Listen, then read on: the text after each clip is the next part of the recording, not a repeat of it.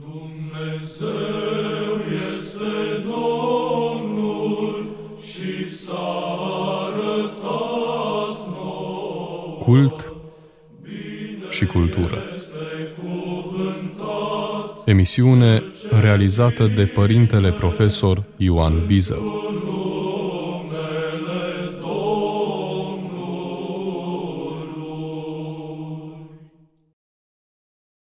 Dragi ascultători, am considerat potrivit ca în această jumătate de oră rânduită pentru întâlnirea noastră săptămânală să ne aducem aminte împreună de vechii zugravi de la Nicula care au inițiat, au întreținut una dintre cele mai frumoase arte, arte țărănești, de sorginte și de expresie țărănească, sigur este vorba despre icoanele pe sticlă. Cu siguranță că unii dintre dumneavoastră vă aduceți aminte că și în urmă cu vreo două luni de zile, cred că am uh, intrat în, această, în acest orizont atât de frumos, atât de luminos al iconografiei pe sticlă, iconografie țărănească, artă țărănească, ce s-a dezvoltat în satul Nicula, uh, aducând gloria acestui sat, iată, peste viacuri. Aș dori să ne reamintim faptul că vechii zugravi de la Nicula, țărani, cum știm, au pictat icoane pe sticlă în primul rând pentru casele și pentru bisericile țărănești. Ei înșiși erau țărani plugari, ca toți concetățenii lor, trăind, bineînțeles, sub povara acelorași condiții grele de viață și fiind însuflețiți de aceleași idealuri. Fapt pentru care icoanele lor reflectă spiritualitatea și sensibilitatea satului tradițional românesc din Ardeal, așa cum și-a împlinit acest sat destinul lui până pe la sfârșitul primului război mondial. Ca urmare acestei icoane de o, de o insolită și de o neverosimilă frumusețe, pot fi considerate drept cel mai expresiv document plastic al identității românești, asemenea colindelor, doinelor, strailor de sărbătoare lucrate în casă și, bineînțeles, și bineînțeles, vechilor bisericuțe de lemn. Aș dori ca în continuare să îi însoțim cu mintea, cu imaginația, pe vechii iconari mergând pe drumurile geografiei românești cu arta lor, cu icoanele lor pentru a le răspândi prin satele pe unde ajungea uneori, cum vom vedea, foarte departe, foarte departe de casă, de satul lor. Potrivit mărturiilor păstrate în mai multe documente de epocă, unii dintre zugravii de la Nicula erau în același timp și vânzători de icoane, negustori, cum am spune, încărcându-le pe măgari ori pe cai, în căruțe sau cel mai adesea purtându-le ei înșiși în spate, prin sate, pe la târguri de țară și hramuri de mănăstiri în toată Transilvania, ba chiar și dincolo de hotarele ei. Știm că așa au făcut până acum vreo cinci decenii, până acum vreo jumătate de viac, și meșteșugari din zona munților apuse în moții, adică cu produsele lor.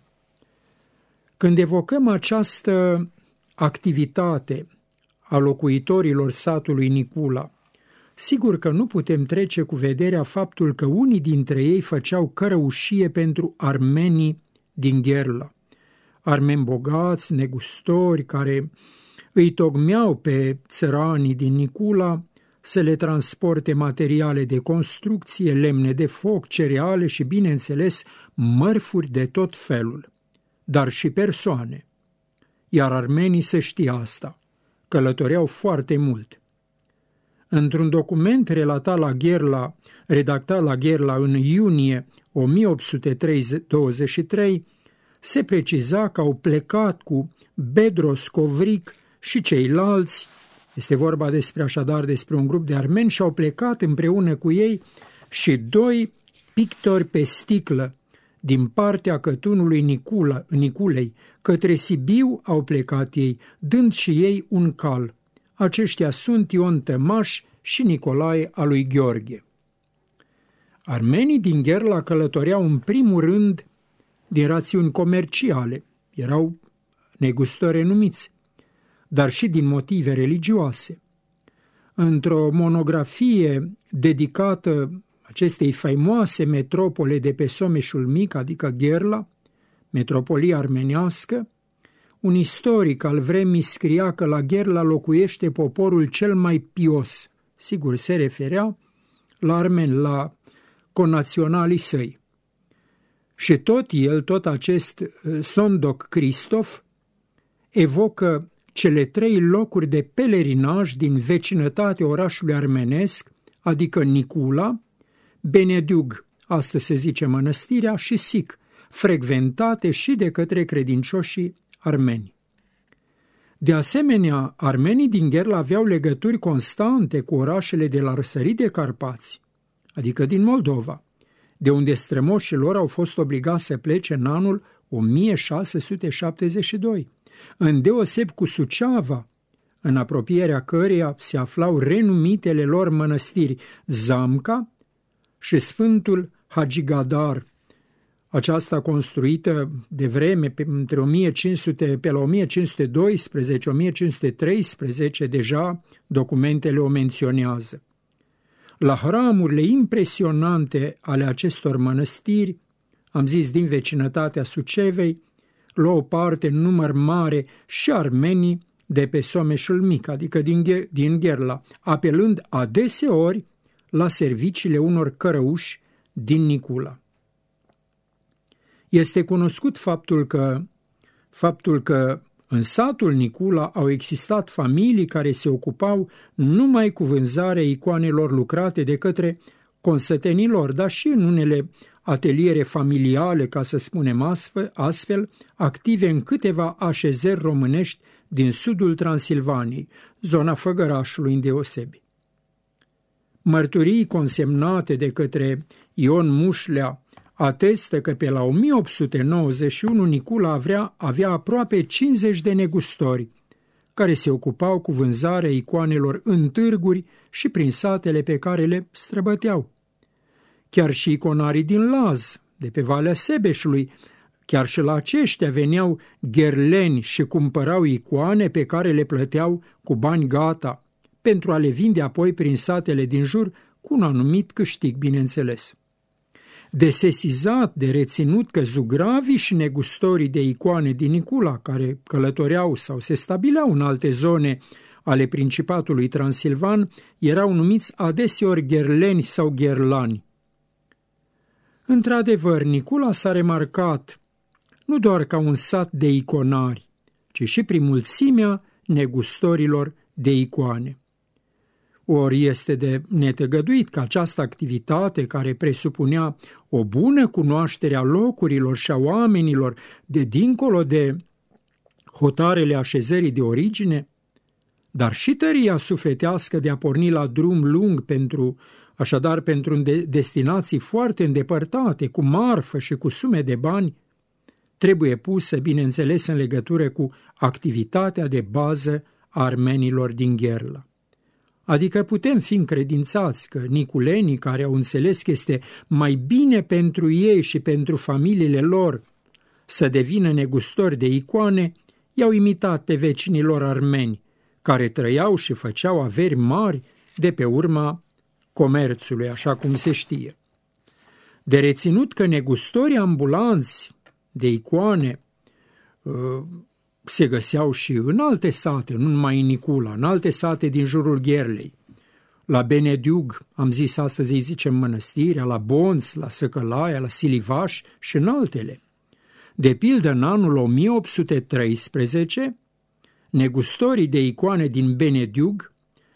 adică din satul Mănăstirea de astăzi, unde icoana Maicii Domnului Făcătoare de minuni de la Nicula a fost găzduit o vreme în castelul grofului Sigismund Corniș, au solicitat din partea stăpânirii permisiunea de a fi lăsat să meargă cu icoane de vânzare în țara românească. Pentru a trece granițele Principatului Transilvan, sigur că le trebuiau documente, pașaport, cum am zice astăzi. Iar în anul 1815 câțiva locuitori din satul din Deleg, astăzi zicem Livada, au cerut autorizație de la comitat ca să-și poată duce icoanele spre vânzare în Valahia Mică, spune documentul, adică în același principat românesc de la sud de Carpați. În mod obișnuit, oriunde ajungeau cu icoanele lor, negustorii niculeni obișnuiau să spună că acestea sunt de la mănăstirea Nicula.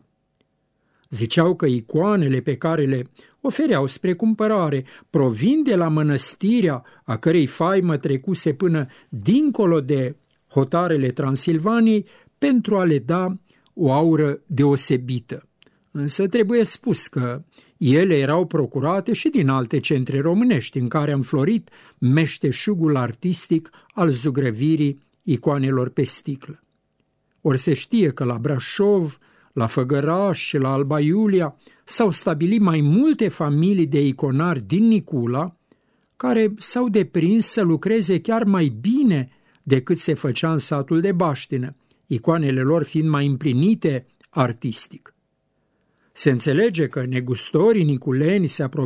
aprovizionau constant și de la acești consăteni ai lor, cum am zis, din Brașov, Făgăraș, Alba Iulia, pentru a putea face față cererii tot mai mare de icoane.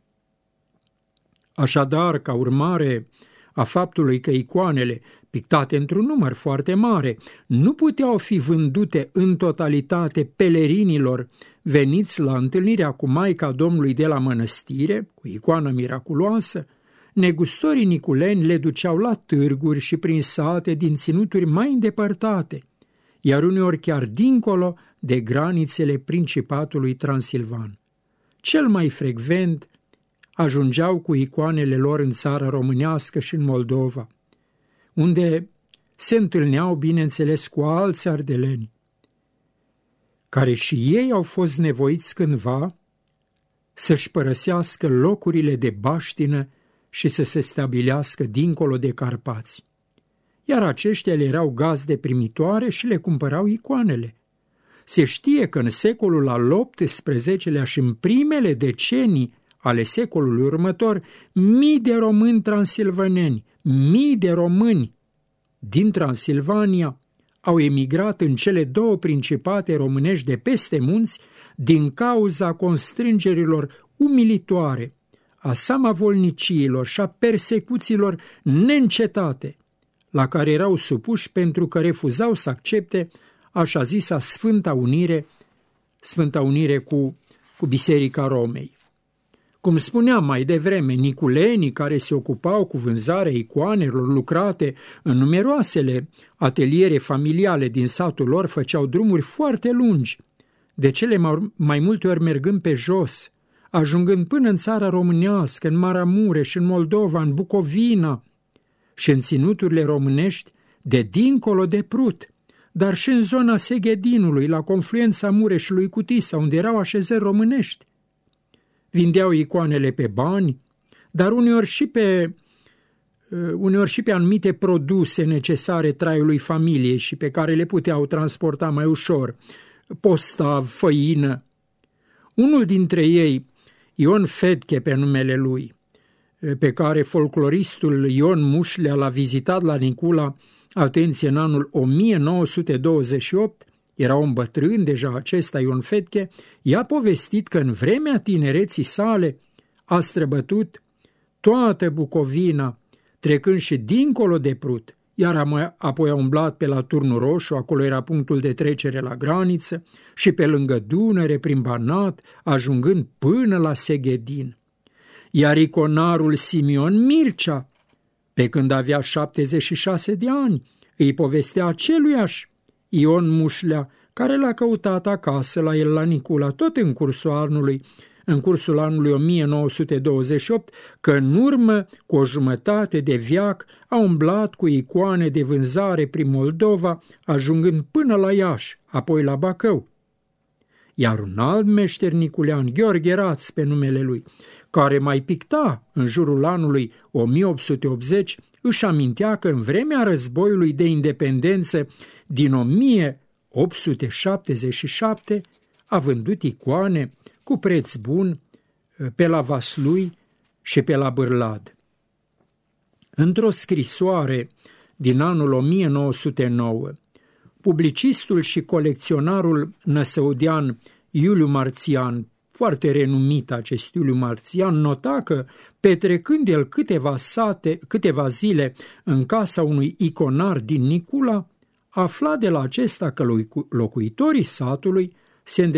îndeleniceau cu zugrăvirea icoanelor pe sticlă din moși strămoși, că pictează ei în cinci culori, folosindu-se de șabloane și că valorificarea mărfii se făcea în deosebi prin intermediul armenilor din Gherla, iar vânzătorii de icoane ajung cu marfa lor până foarte departe, spre răsărit, unii dintre ei trecând chiar și în Asia Mică.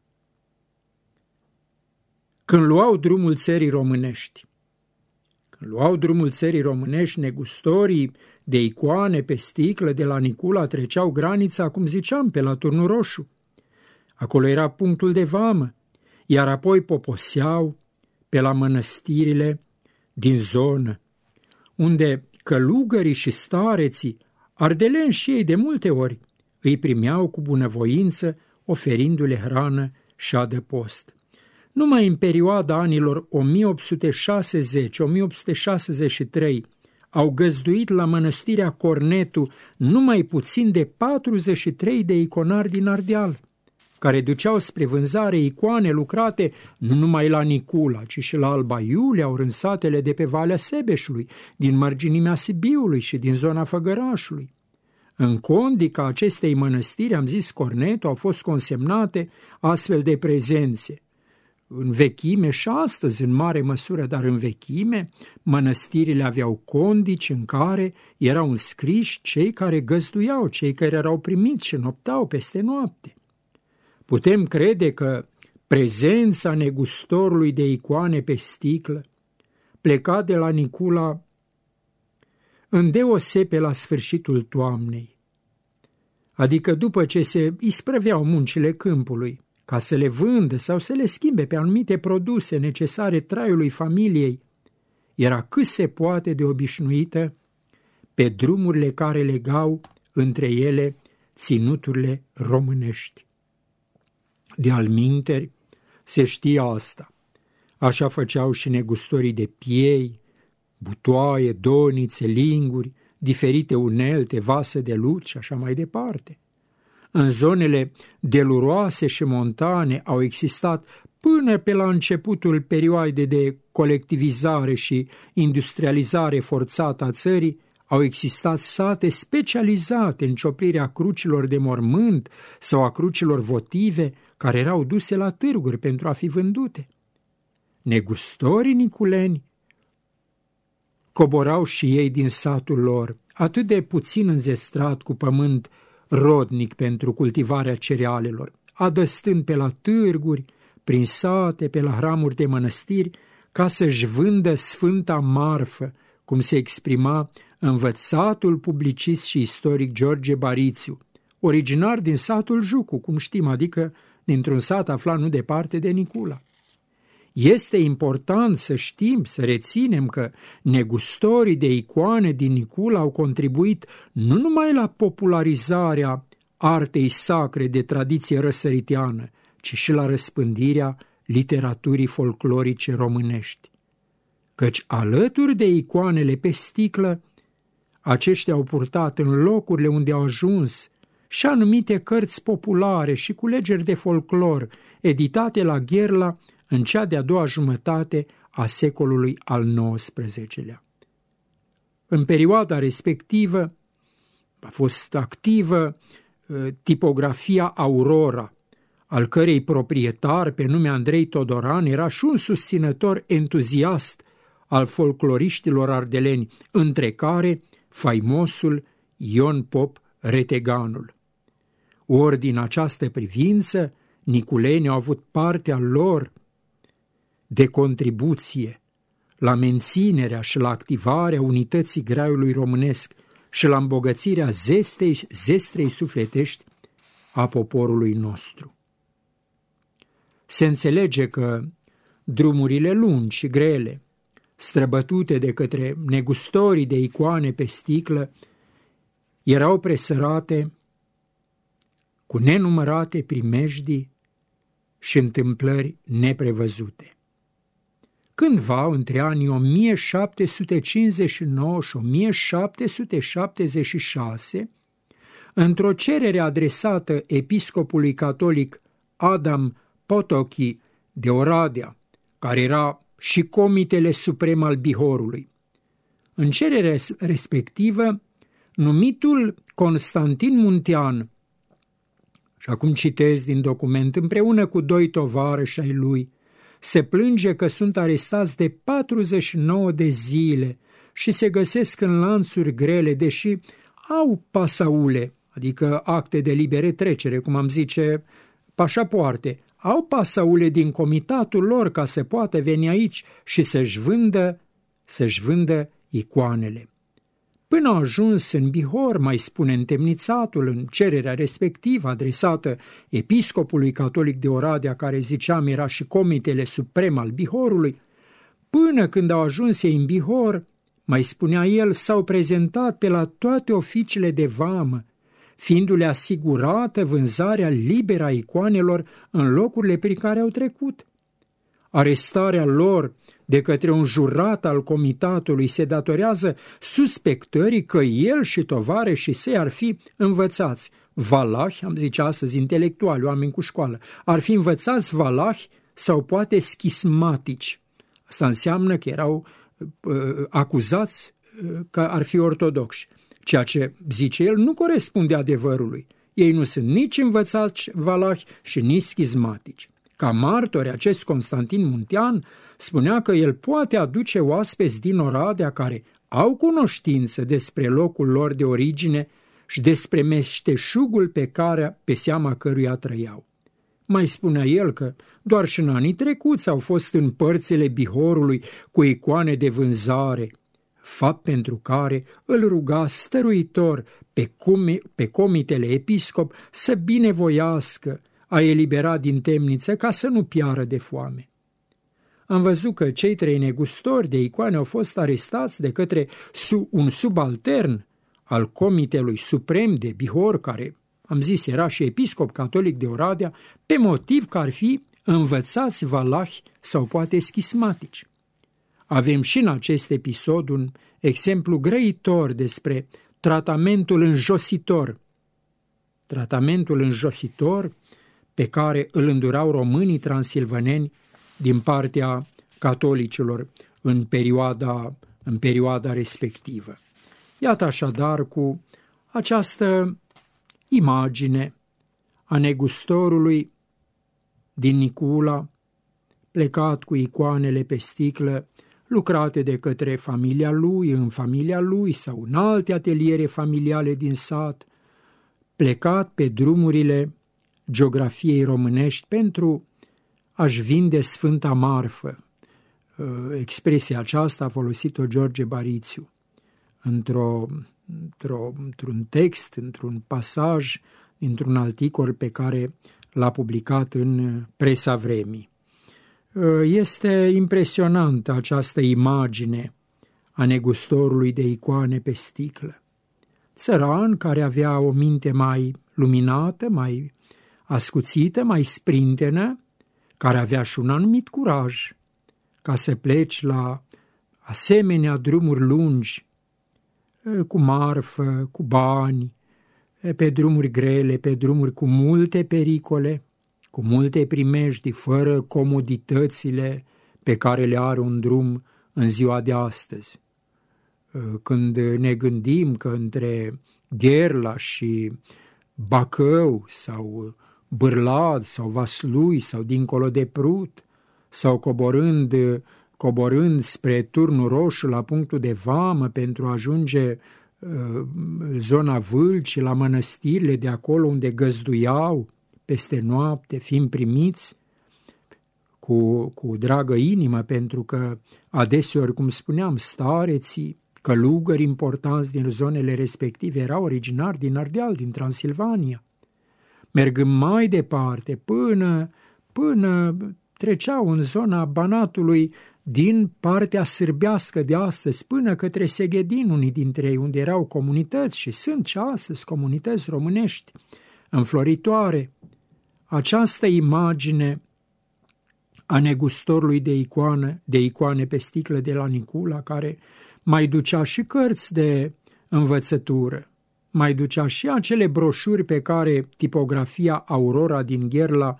le tipărea în număr foarte mare și care cumprindeau poveștile, snoavele, ghicitorile, basmele poporului român, îndeosebea lui Ion Pobreteganul, pentru a le răspândi. Și așa, iată, cum ziceam, negustorii de icoane pe sticlă de la Nicula au contribuit în mod deosebit și la menținerea unității de grai, la menținerea unității de conștiință românească, dincolo de faptul că au răspândit icoanele pe sticlă în tot cuprinsul românesc. Așa se face că în muzeele, în colecțiile din țară, de, de miri unde, găsim foarte multe icoane de la Nicula. Cred că mulți dintre dumneavoastră ați văzut celebrul muzeu de icoane pe sticlă de la Sibiel, întemeiat de către preotul renumit Zosimoancea după ce a ieșit din închisori. Muzeu uh, celebru. Uh, în acel muzeu, în afară de icoanele de, din zona din țara Făgărașului, din zona Sibiului, din Mărginime, din zona Albei Iulia, foarte multe dintre ele sunt provenite de la Nicula. Au ajuns, într-un fel sau altul, multe rămase din vremea când negustorii niculeni, de odinioară, după ce se terminau muncile câmpului, adică toamna târziu, le încărcau pe măgăruși, pe cai, în spate de cele mai multe ori și plecau cu ele așa cum au plecat și până târziu, până în urmă cu o jumătate de viac. Și uh, meseriașii din țara moților, din munții Apuseni, cu obiectele pe care le făceau pentru a le vinde și pentru a-și câștiga pâinea cea de toate zilele. Sănătate și bucurie tuturor!